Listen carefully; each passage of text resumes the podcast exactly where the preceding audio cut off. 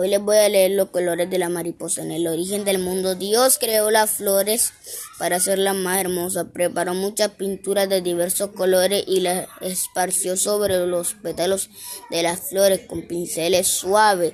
Trabajó todo el día y en la tarde se sintió cansado, así que dejó las pinturas a un lado para ir a descansar. Las mariposas se sintieron tristes porque sus alas estaban descoloridas.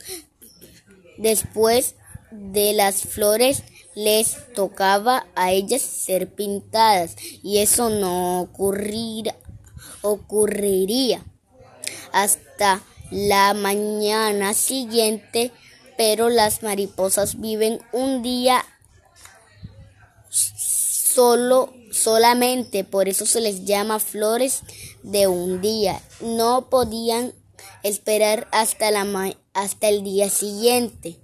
Las flores tuvieron una idea maravillosa, inventaron a las mariposas a posarse un largo rato sobre sus pétalos para que sus alas se tiñeran de muchos colores, aprovechando que la pintura estaba fresca.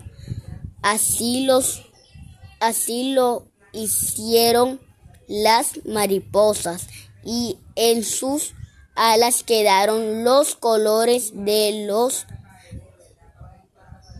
de los pétalos mezclados de distintas formas.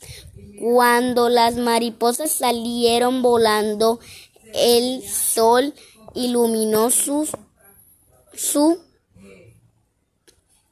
coloridos, sus coloridos y ellas se sintieron felices.